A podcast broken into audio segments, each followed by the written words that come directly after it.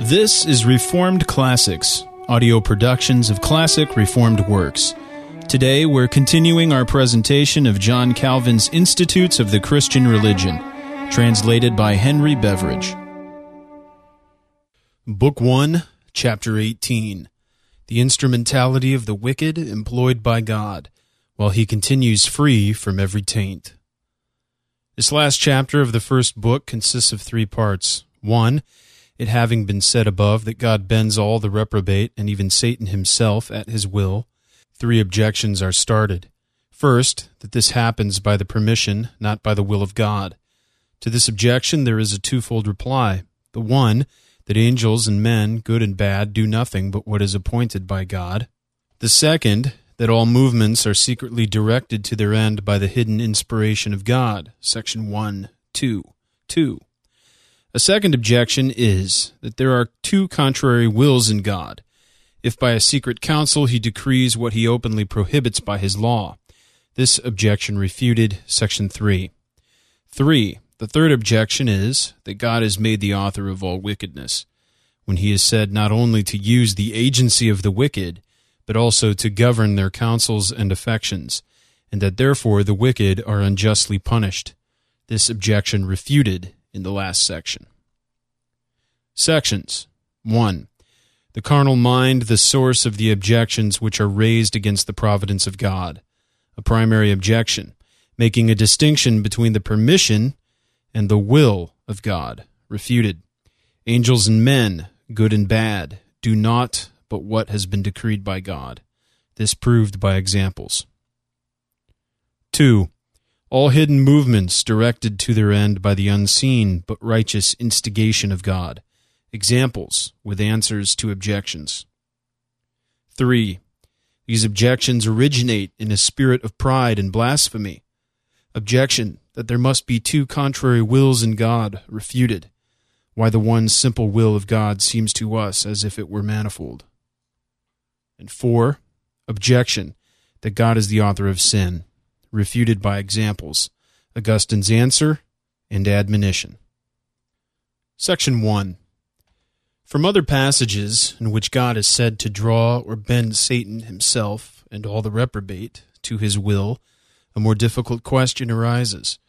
For the carnal mind can scarcely comprehend how, when acting by their means, he contracts no taint from their impurity, nay, how in a common operation he is exempt from all guilt and can justly condemn his own ministers.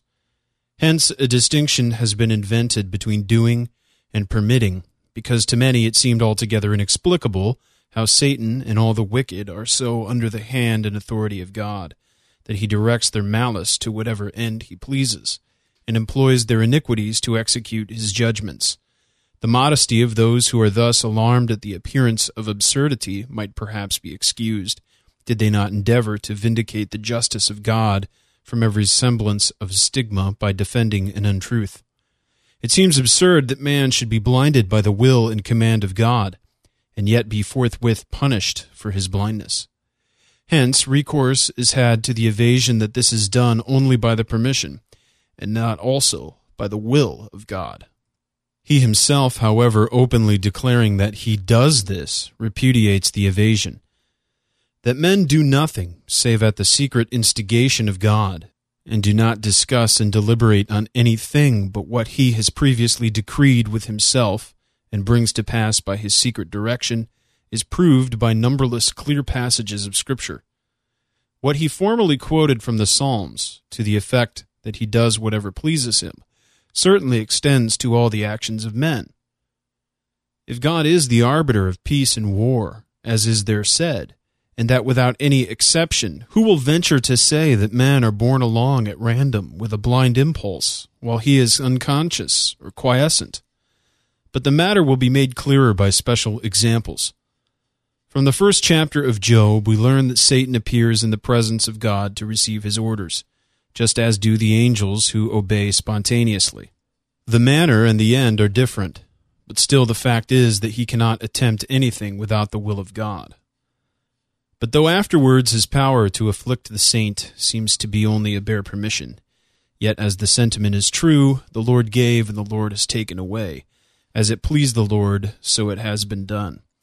We infer that God was the author of that trial of which Satan and wicked robbers were merely the instruments. Satan's aim is to drive the saint to madness by despair. The Sabeans cruelly and wickedly make a sudden incursion to rob another of his goods. Job acknowledges that he was deprived of all his property and brought to poverty because such was the pleasure of God. Therefore, whatever men or Satan himself devise, God holds the helm and makes all their efforts contribute to the execution of his judgments. God wills that the perfidious Ahab should be deceived the devil offers his agency for that purpose and is sent with a definite command to be a lying spirit in the mouth of all the prophets. 2 Kings 22:20. If the blinding and infatuation of Ahab is a judgment from God, the fiction of bare permission is at an end, for it would be ridiculous for a judge only to permit and not also to decree what he wishes to be done at the very time that he commits the execution of it to his ministers. The Jews purposed to destroy Christ. Pilate and the soldiers indulged them in their fury.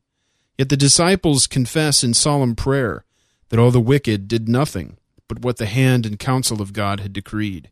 Acts 4:28. Just as Peter had previously said in his discourse that Christ was delivered to death by the determinate counsel and foreknowledge of God. Acts 2:23.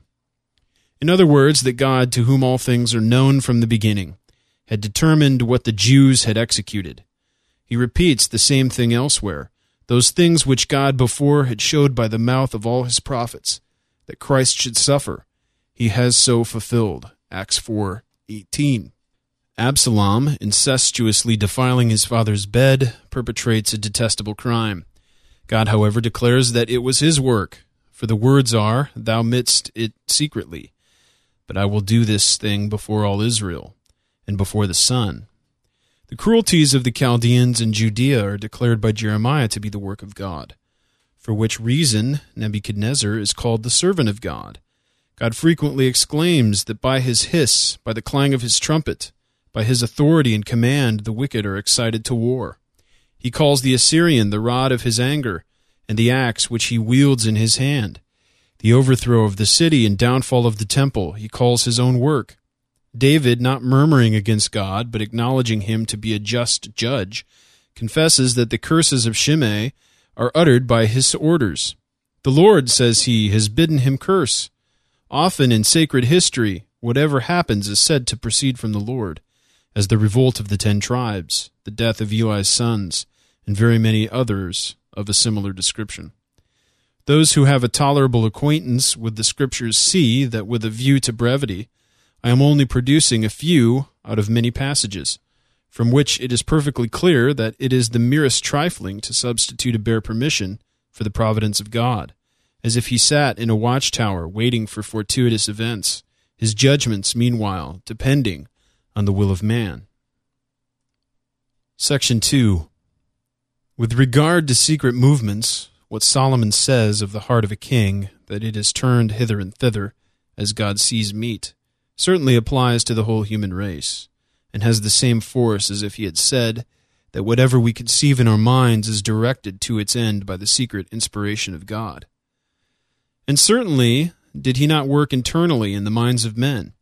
It could not have been properly said that he takes away the lip from the true, and prudence from the aged, takes away the heart from the princes of the earth, that they wander through devious paths.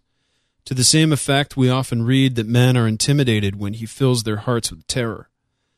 Thus David left the camp of Saul while none knew of it, because a sleep from God had fallen upon all. But nothing can be clearer than the many passages which declare that he blinds the minds of men, and smites them with giddiness, intoxicates them with a spirit of stupor, renders them infatuated, and hardens their hearts. Even these expressions many would confine to permissions, as if by deserting the reprobate he allowed them to be blinded by Satan. But since the Holy Spirit distinctly says that the blindness and infatuation are inflicted by the just judgment of God, the solution is altogether inadmissible. He is said to have hardened the heart of Pharaoh, to have hardened it yet more, and confirmed it. Some evade these forms of expression by a silly cavil, because Pharaoh is elsewhere said to have hardened his own heart, thus making his will the cause of hardening it, as if the two things did not perfectly agree with each other, though in different senses. The man, though acted upon by God, at the same time also acts. But I retort the objection on those who make it. If to harden means only bare permission, the contumacy will not properly belong to Pharaoh. Now, could anything be more feeble and insipid than to interpret as if Pharaoh had only allowed himself to be hardened? We may add that Scripture cuts off all handle for such cavils. I, saith the Lord, will harden his heart. Exodus 4:21. So also Moses says of the inhabitants of the land of Canaan that they went forth to battle because the Lord had hardened their hearts. Joshua 11:20. The same thing is repeated by another prophet. He turned their hearts to hate his people. Psalm 105:25. In like manner, in Isaiah, he says of the Assyrian, I will send him against a hypocritical nation, and against the people of my wrath will I give him a charge to take the spoil and to take the prey. Isaiah 10:6. Not that he intends to teach wicked and obstinate man to obey spontaneously, but because he bends them to execute his judgments, just as if they carried their orders engraven on their minds and hence it appears that they are impelled by the such appointment of God. I admit, indeed, that God often acts in the reprobate by interposing the agency of Satan, but in such a manner that Satan himself performs his part just as he is impelled, and succeeds only in so far as he is permitted. The evil spirit that troubled Saul is said to be from the Lord, for Samuel 16:14, to intimate that Saul's madness was a just punishment from God Satan is also said to blind the minds of those who believe not. 2 Corinthians 4 4. But how so, unless that a spirit of error is sent from God himself, making those who refuse to obey the truth to believe a lie? According to the former view, it is said, If the prophet be deceived when he has spoken a thing, I, the Lord, have deceived that prophet. Ezekiel 14 9. According to the latter view, he is said to have given men over to a reprobate mind Romans 128, because he is the special author of his own just vengeance, whereas Satan is only his minister. See Calvin in Psalm 141 4. But as in the second book, chapter 4, section 3 4, in discussing the question of man's freedom, the subject will again be considered. The little that has now been said seems to be all that the occasion requires. The sum of the whole is this since the will of God is said to be the cause of all things, all the counsels and actions of men must be held to be governed by his providence, so that he not only exerts his power in the elect, who are guided by the Holy Spirit, but also forces the reprobate to do him service. Section 3 As I have hitherto stated only what is plainly and unambiguously taught in Scripture, those who hesitate not to stigmatize what is thus taught by the sacred oracles had better beware what kind of censure they employ. If, under a pretense of ignorance, they seek the praise of modesty, what greater arrogance can be imagined than to utter one word in opposition to the authority of God? To say, for instance, I think otherwise. I would not have this subject touched. But if they openly blaspheme, what will they gain by assaulting heaven? Such petulance, indeed, is not new. In all ages there have been wicked and profane men who rabidly assailed this branch of doctrine. But what the Spirit declared of old by the mouth of David, Psalm 51 6, they will feel by experience to be true. God will overcome when he is judged. David indirectly rebukes the infatuation of those whose license is so unbridled that from their groveling spot of earth they not only plead against God, but arrogate to themselves the right of censoring him.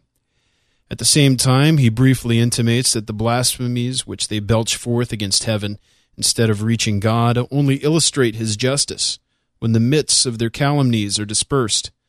Even our faith, because founded on the sacred word of God, is superior to the whole world, and is able from its height to look down upon such mists. Their first objection, that if nothing happens without the will of God, he must have two contrary wills, decreeing by a secret counsel what he has openly forbidden in his law, is easily disposed of.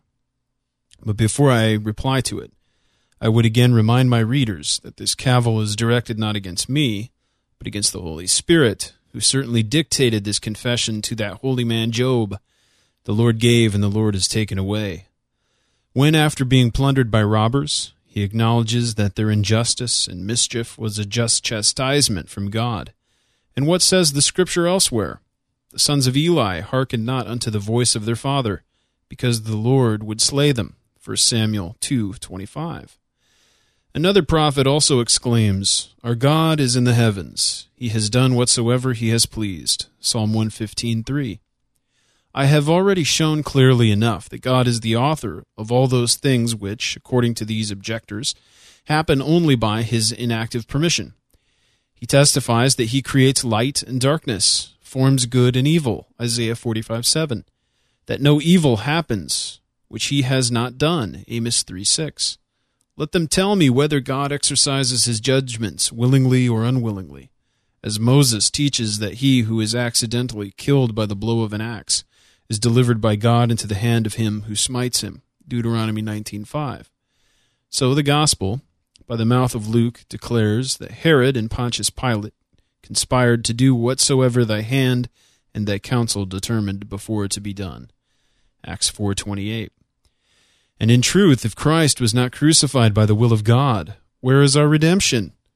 Still, however, the will of God is not at variance with itself. It undergoes no change.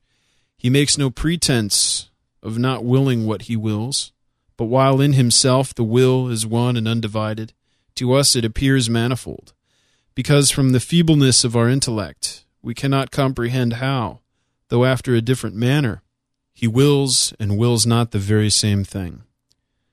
Paul terms the calling of the Gentiles a hidden mystery, and shortly after adds that therein was manifested the manifold wisdom of God. Ephesians 3:10. Since, on account of the dullness of our sense, the wisdom of God seems manifold, or as an old interpreter rendered it, multiform, are we therefore to dream of some variation in God, as if he either changed his counsel or disagreed with himself? Nay, when we cannot comprehend how God can will that to be done which he forbids us to do, let us call to mind our imbecility and remember that the light in which he dwells is not without cause termed inaccessible 1 timothy 6.16 because shrouded in darkness hence all pious and modest men will readily acquiesce in the sentiment of augustine. Man sometimes with a good will wishes something which god does not will as when a good son wishes his father to live while god wills him to die. Again it may happen that man with a bad will wishes what god wills righteously as when a bad son wishes his father to die, and God also wills it. The former wishes what God wills not.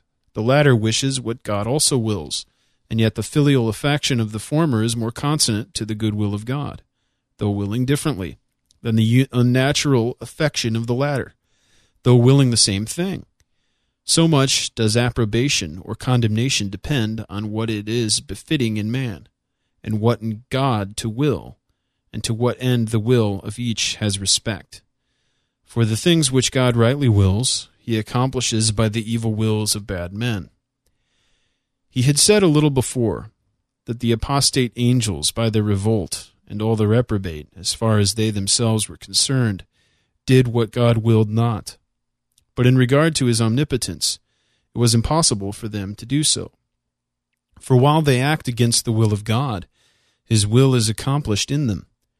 Hence he exclaims, Great is the work of God, exquisite in all he wills, so that in a manner wondrous and ineffable, that is not done without his will, which is done contrary to it, because it could not be done if he did not permit, nor does he permit it unwillingly, but willingly, nor would he who is good permit evil to be done, were he not omnipotent to bring good out of evil.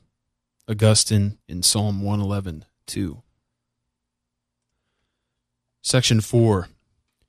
In the same way is solved, or rather spontaneously vanishes, another objection. If God not only uses the agency of the wicked, but also governs their counsels and affections, he is the author of all their sins. And therefore men, in executing what God has decreed, are unjustly condemned, because they are obeying his will. Here, will is improperly confounded with precept.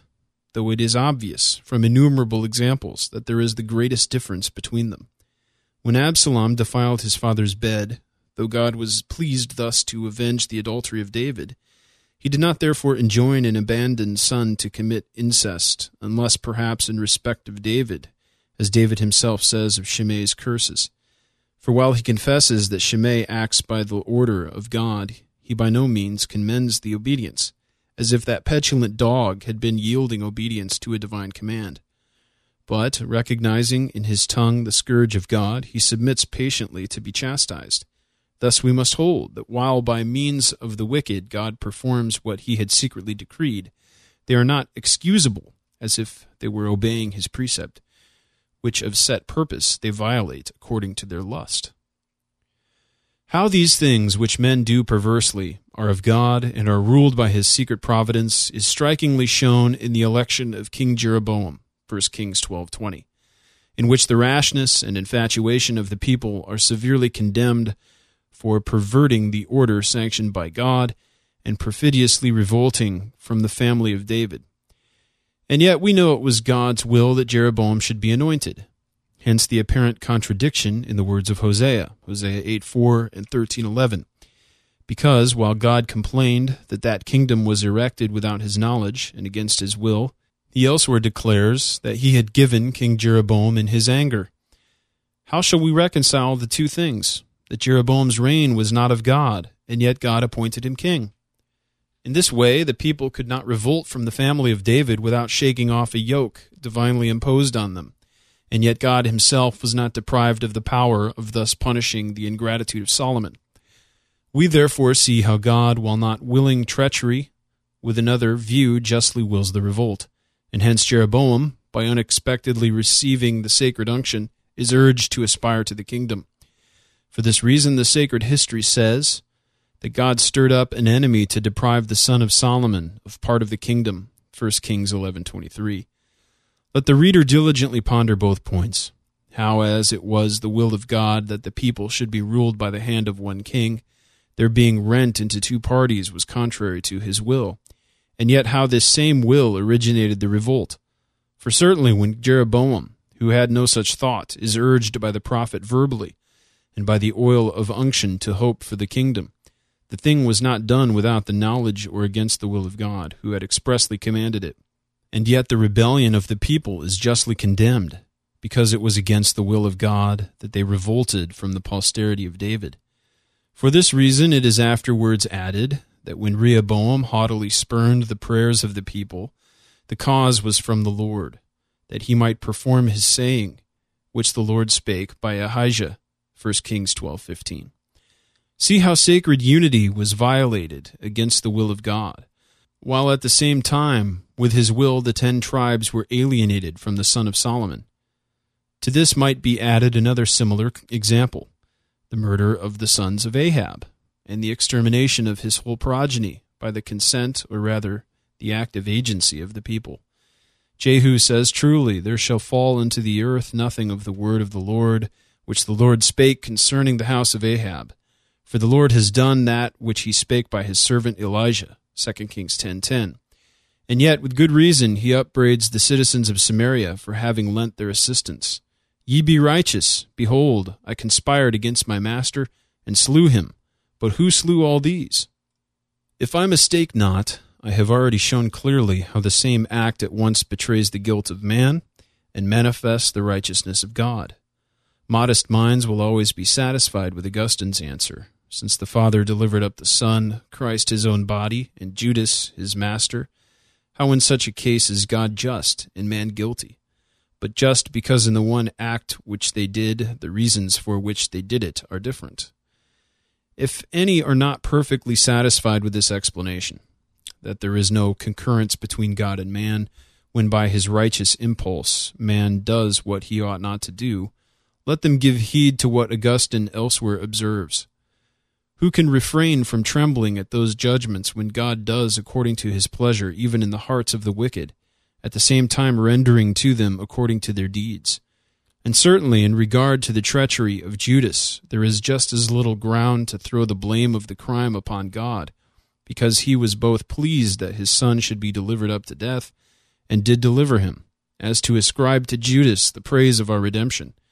Hence Augustine in another place truly observes that when God makes his scrutiny, he looks not to what men could do or to what they did, but to what they wished to do, thus taking account of their will and purpose.